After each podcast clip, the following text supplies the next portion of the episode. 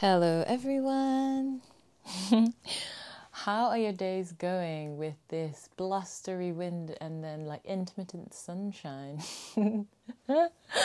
it's always such an interesting time, and I think uh, the weather, I don't know about you guys, but it makes quite a big difference for um, everything like in life, you know, but especially even in the yoga practice, alongside moods and. Um, you know the pace of your day and what you've eaten, how you slept. Uh, I find the weather really makes a, a, really big difference. I think maybe maybe it could be a case that some people are more percep- uh, susceptible to the weather, and maybe for some of you, you're like doesn't doesn't really have much bearing. But yeah, so um, apologies for not posting uh, on Friday. It's always the case, isn't it? Do you find when you've gone like, yes, I'm gonna once you've said and made a point of something, and then life gets in the way, um, almost in a funny lesson to teach you that uh, sometimes you just can't plan too much. This whole year is probably that lesson for the whole world. Um, so we're in episode three. Uh, today we're going to finish the Q and A's and potentially even just get into um, a little bit uh, in the first chapter of TKV Desikachar's The Heart of Yoga.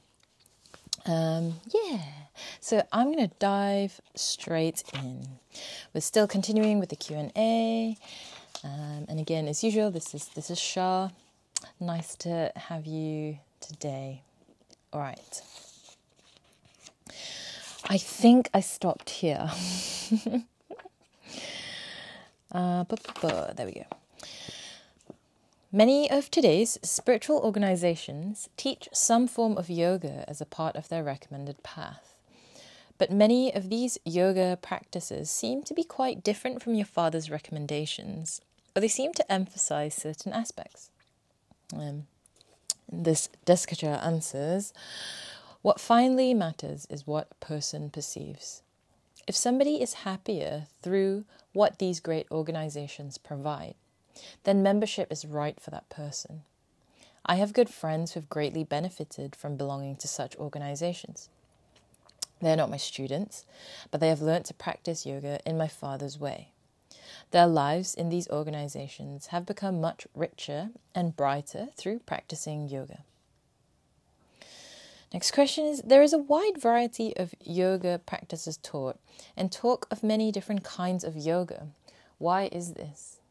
Um, so I personally find this question um, lovely uh, and potentially, and, and the answer also lovely.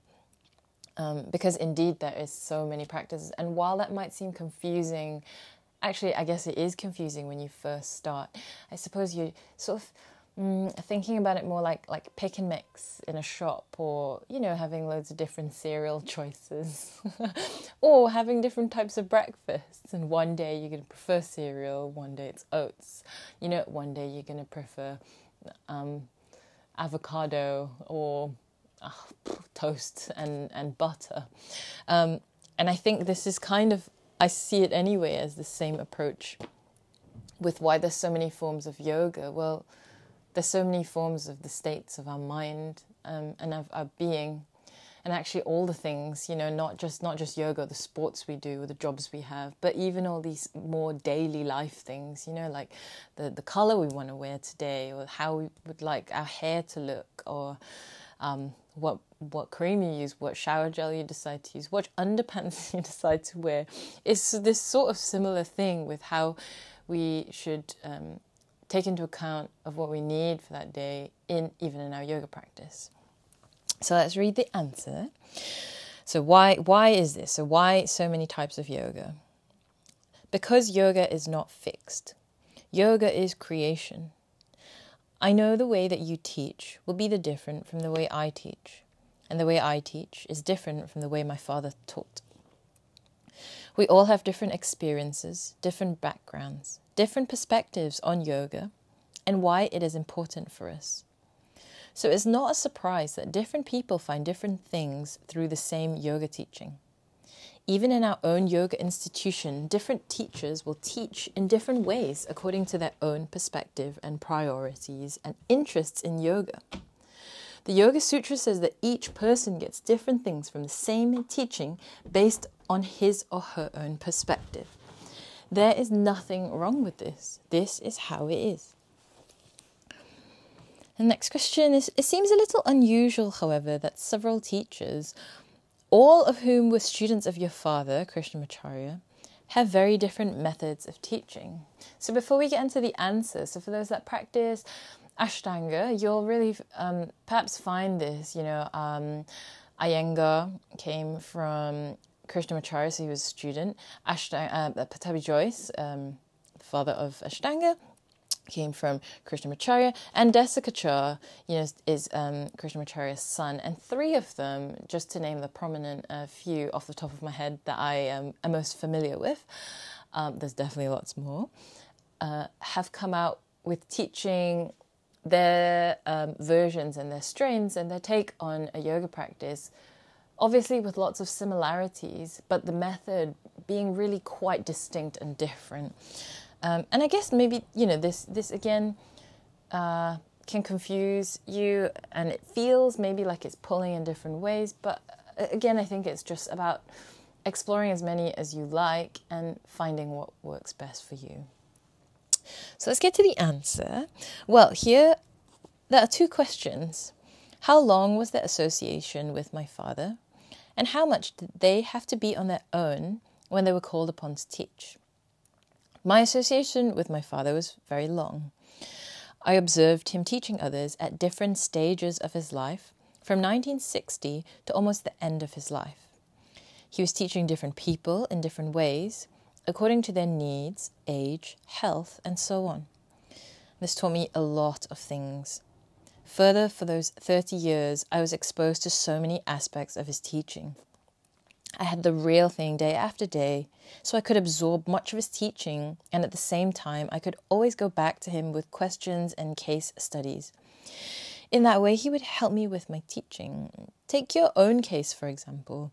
If you had some health problem, I could easily go and ask my father for help. So I had an enormous exposure that others who are teaching, uh, who are now teaching, were not able to enjoy. When called upon, they found other ways of teaching, which is fine. Can yoga be taught in a class situation, or should it always be one on one with the teacher? Um, I'll just go straight to the answer. if not, I'll keep butting in with my probably just waffle opinion before the answer. Many things can be taught in a class situation. Often, the group support for people who share the same interests or difficulties can be very helpful, as in the group for patients of bypass surgery that we teach here at the Mandiram, just the, their yoga school. As my father said, however, we are not magicians, and it is not easy to handle many people at the same time. In yoga, the purpose is to bring some change, and the teacher is the reference point. You always remember what the teacher told you not what you read in the book or what he spoke in the um, or what he spoke in the class, but what he told you. You need the teacher and you need the intimacy. Yoga is intimate. There is no yoga between one and a million. Yoga is between two, the teacher and the student. In the Upanishads, it is beautifully stated.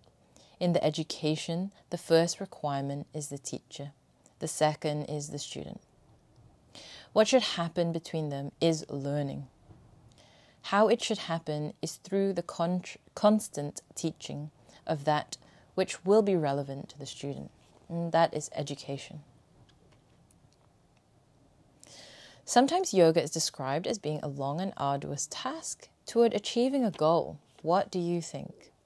So we get this definitely a lot, you know, running um, Trika and having um, our reception, also our teachers and our open days, and have um, people asking questions. And this is quite a common question, I think, especially in this time for social media, just in the busyness, perhaps of living in a city, or just how the pace of life has um, evolved to be so quick and, and fast.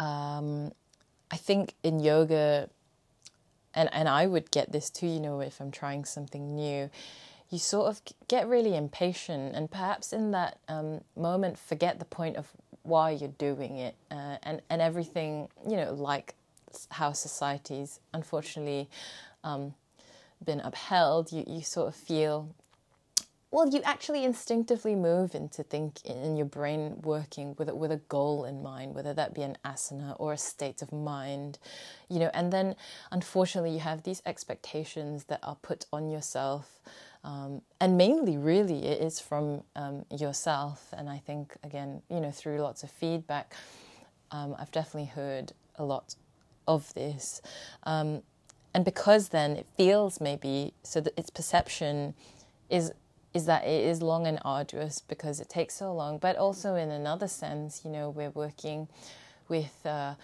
literally trying to create change in our tissues, in our body, in our minds, in our breathing.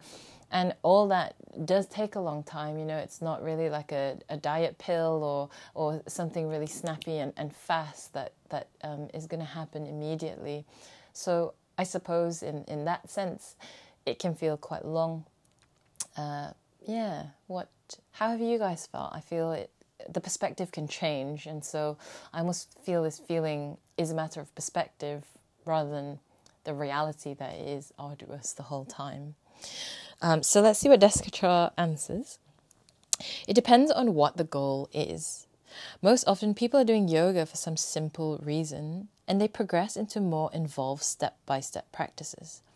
Each step can be enjoyable, fitted to the reality of where each person is now. As my father said, if you go step by step, there will be no problems. Enjoy each step. Trying to leap many steps at once can be a problem. Um, excuse me if you heard my little burp. there. I was trying to make it as quiet as possible. if you didn't, um, ignore that. Um, so uh, this is brilliant. Again, you know, I don't know if how many of you find perhaps you thought less about a goal when you first started yoga. You know, when you first started practicing, I think, I don't know if most of you found every single bit was really exciting. That you could, you know, start to kind of unlock different motions in your body. Uh, you start to feel a little bit lighter, freer in your body, in your mind. And actually, again, I think perhaps it's human nature um, that we constantly then have to keep checking ourselves, that we forget to enjoy each step. I feel when in the beginning it is easier to enjoy each step, but that's because there was no goal in the beginning. It was simply um, you and us, or whoever's practicing, experiencing something new, and almost just being like, wow, this is amazing, I can do this. Um, and the moment you can do something, you start to build expectations on yourself.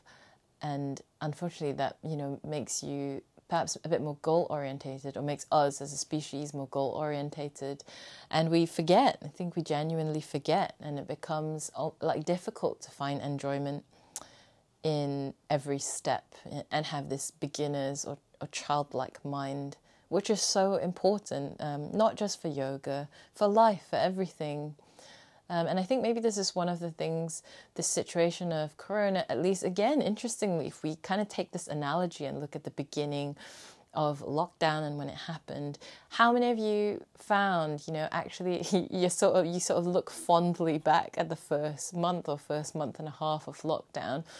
Um, obviously, it was difficult, you know, having all the changes, but from speaking to again quite a few people, we found and um, we found that it was quite a nice moment where everything did slow down, everything felt new. It was a new experience, you know. Um, I mean, I'm saying this uh, on the perspective that no one around you and your family had got really ill, in which case this would be a very different discussion. So let's just qualify that with that statement that is to- you probably have a totally different experience if someone in your family got really sick from corona. Um, this is for those that who just had to stay at home, uh, had to work from home, change up the schedule, and and stay indoors. Um, so for that, having it, it continued through lockdown, um, yeah, how many of you found that maybe that was a bit um, sort of easier to do compared to now. Uh, bar everything changing again, but more so that weirdly, have you noticed that you have gotten more goal orientated? Whereas before in the beginning, when it was a new thing and it was starting, you're sort of finding it easier to take it day by day. And actually, now that it's a little bit, um, you know, we're into it now for, for, for quite, a, quite a while, your brain and your body, your psyche, your mindset is giving you more things to achieve for some reason, and you start feeling guilt of not um, achieving loads of things despite seemingly having way more time to do them. And I think you know not not that oh enjoy each step of being in lockdown, but but in this you know same way, go step by step you know, I'll repeat this this line in his sentence. If you go step by step, there'll be no problems. I think not that there's no problems, but it's all more manageable. You know, for for um, what our brains can take on, for what our emotions can take on, and then we're able to really just take the day as it comes without freaking out about too much in the future of stuff we can't control. Anyway, let's go on to the next one. Can anyone practice yoga? Anybody who wants to can practice yoga. Anybody can breathe. Therefore, anybody can practice yoga. But no one can practice every kind of yoga. It has to be the right yoga for the person. The student and teacher meet and decide on a program that is acceptable and suitable to the person. Wholly agree with this, by the way. Um, as it comes, you know, as your situation dictates, as your mind dictates, different, different types of yoga is still yoga. I think, again, with the whole human nature of goal setting and progression, this is, um, it's not scary, but this is sort of the, thing that we need to keep checking that we're not always going into um, making yoga part of our goal and progression orientated mind. In fact, it is a complete step back from that. Um, so I really implore you to try and er- not erase, but sort of start noticing if you do do that. If you have um, feelings of guilt associated with your practice, then maybe have a have a sit and think about. Um, why and maybe journal it down or just you know be be conscious actually that we want to make uh, our practice definitely not part of of this hustle and bustle to get somewhere. Really we're not trying to get anywhere with it. We're just trying to create some some space to breathe and have a moving meditation for for your your well-being you know for your soul for your your time your whatever we want to call it this importance of of you um, all over the world there are many teachers who are known to be gurus. Many are from india and others are not. There is a popular understanding now of the word guru from the yoga tradition what is a guru? Great question. A guru is not one who has a following. Uh, let me let me repeat this because I think um, you know again like this is so apt for uh, this modern time. And actually, this has existed forever. Um, and again, it's a human nature thing. People in power, people who are respected. I think um, anyway, the the guru concept uh, has you know been in the spotlight. I'm sure it has for many years, but again this year, uh, last year actually, it has been, and this year it's continued to be talked about. So let me repeat this sentence because it's such a it's such a good one to let it sink in. A guru is not one who has a following. A guru is not one who has a following. So again, maybe check just check in with yourself you know when you get um, maybe think that you know some someone is your guru just check in about the reasons the reasons why you know it's it's always helpful to keep questioning everything definitely and that is uh, um, It's good, it's part of safeguarding yourself, your space, your mind. Let me continue the answer. A guru is one who can show me the way. Suppose I'm in the forest and somehow I've lost my way. Then I'll ask a person, Is this the way home? That person might say, Yes, you go this way. I say, Thank you, and I go my way. That is a guru. There's an image in the world today that the guru has a following and his students follow him like the Pied Piper. That is not good. I'll repeat that one. there is an image in the world today that the guru has a following and his students follow him like the Pied Piper. That is not good. The true guru shows you the way. You go your way and then you're on your own because you know your place and you are grateful. I can always thank my guru naturally and enjoy the relationship, but I do not have to follow him around because then I am not in my own place. I'll repeat that one again. I can always thank my guru naturally and enjoy the relationship, but I do not have to follow him around because then I am not in my own place. Following the Guru's destination is another way of losing yourself. Before I go on, I again will just kind of do a little segue here. This is so important. Um, this is so important to know. You know, like again, don't get sucked in um, to guru syndromes and um, this and this explains just wonderfully why you know following someone else's destination is another way of losing yourself personally i think yoga is about sharing sharing sharing sharing what worked for me. Maybe it will help you what worked for you know um, another teacher. Maybe that would help you in in your path of life. And maybe the paths converge. Maybe they'll split off. Maybe they'll come back together. Maybe, you know, people will kind of find um, wonderful teachings from someone else, uh, from each other, from talking, from learning, from sharing a practice. Okay? And I truly, really uh, agree. You, it's not like, oh, you're on your own. It's really not that. But it's a path of you discovering your own strength your own sense of self with the support and the community of people around you. Whether they teach yoga, whether you're they're your yoga pal, whether they're your friends, your family, in, in whatever way, or like this, a direct person who just simply tells you and aids you in finding um, the right direction. Right? Following someone else's destination is another way of losing yourself. We don't want to lose ourselves.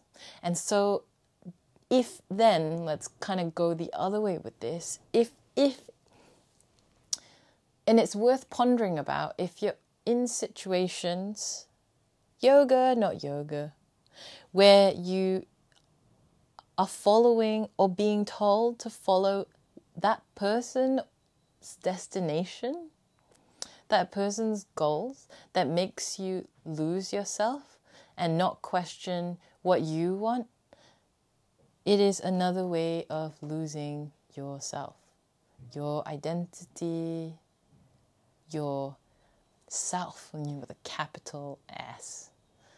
Um, and so, if you find yourself in this situation, you gotta reflect, take a step back, and question what is this person doing? You know, a guru, a teacher, a friend, anyone who's in a sharing intent is simply sharing to uplift you. And if anything, really the opposite is happening, I think there's always a reason to question why and stand up in your own strength. Anyway, let me continue. The yoga concept of svadharma means your own dharma or your own way. If you try to do somebody else's dharma, trouble happens. The guru helps you find your own dharma. Well, what was your father a guru? Desikachar says he never said so, but many people think so. Why did he never say that of himself? That is a delicate question, but since he is my father, I can tell you. The guru, the guru is not one who says, I am the guru. There are great stories in the Upanishads of the guru who rejected the very idea of teaching. One of the qualities of a person who is clear, who is wise, is not to need to say, I am clear, I am wise. There is no need to say this. The person knows the way, and he or she shows the way. It is simple. Humility is one of the qualities of a clear person. There is nothing to prove to anybody. My father was like this.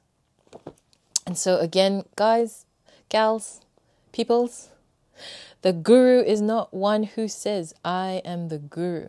And again, I implore you to start noticing if people are saying, I am wise, I am clear, I am the leader, I am the guru, I am the one, it's a great moment to pause and question it. Because how is that having humility in any way? And how is that in the spirit of sharing? Let me go on. I think this is the last question. It's a nice little spicy end of the Q and A. To be honest, and it means a lot to me. This, um, this, these, these questions and this, this topic about um, guru and how, um, as, you know, in yoga and in anything, politicians, uh, any anyone who thinks they are uh, above anyone else in any way, it um, it means a lot you know it means a lot to me so maybe i find this all a bit spicy but we have to talk about it it's a it's a very good one to to explore if you haven't yet um, in your in, in your in your practice in your in your mind and your thoughts about it okay Last question. In 1976, the Krishnamacharya Yoga Mandiram was set up in Madras. What kind of work is carried out there? We essentially do three things. First, we are available to anyone seeking help. Among those who come to us are people who have problems or those who are sick. This follows my father's tradition. Throughout his life as a teacher, he was again and again asked for advice and help by people suffering from all sorts of illnesses. It was not our intention that this focus on working with the sick should come to be such a big part of the Mandiram's activities but now we're recognized as an institution by the Department of Health. Second, we offer instruction to anyone who asks for it. If someone wants to know about yoga, they can come and learn here. And by instruction, I do not mean just instruction in asanas. Yoga instruction at the Mandiram includes learning about the whole spiritual and cultural heritage of India. We give classes in the recitation of Vedic texts and there are classes on the important ancient texts such as the Upanishads, Sutra, and the Yoga Rahasya. The third area in which we work is research and study projects. More by chance than anything else, we have begun asking ourselves how the various aspects of yoga can be investigated more closely. We are doing this so as to make our work in some way or other more comparable with other systems. For example, we have carried out research on the treatment of back pain and on work with mentally handicapped people. Another project on which we are working is how to present my father's teachings to the public.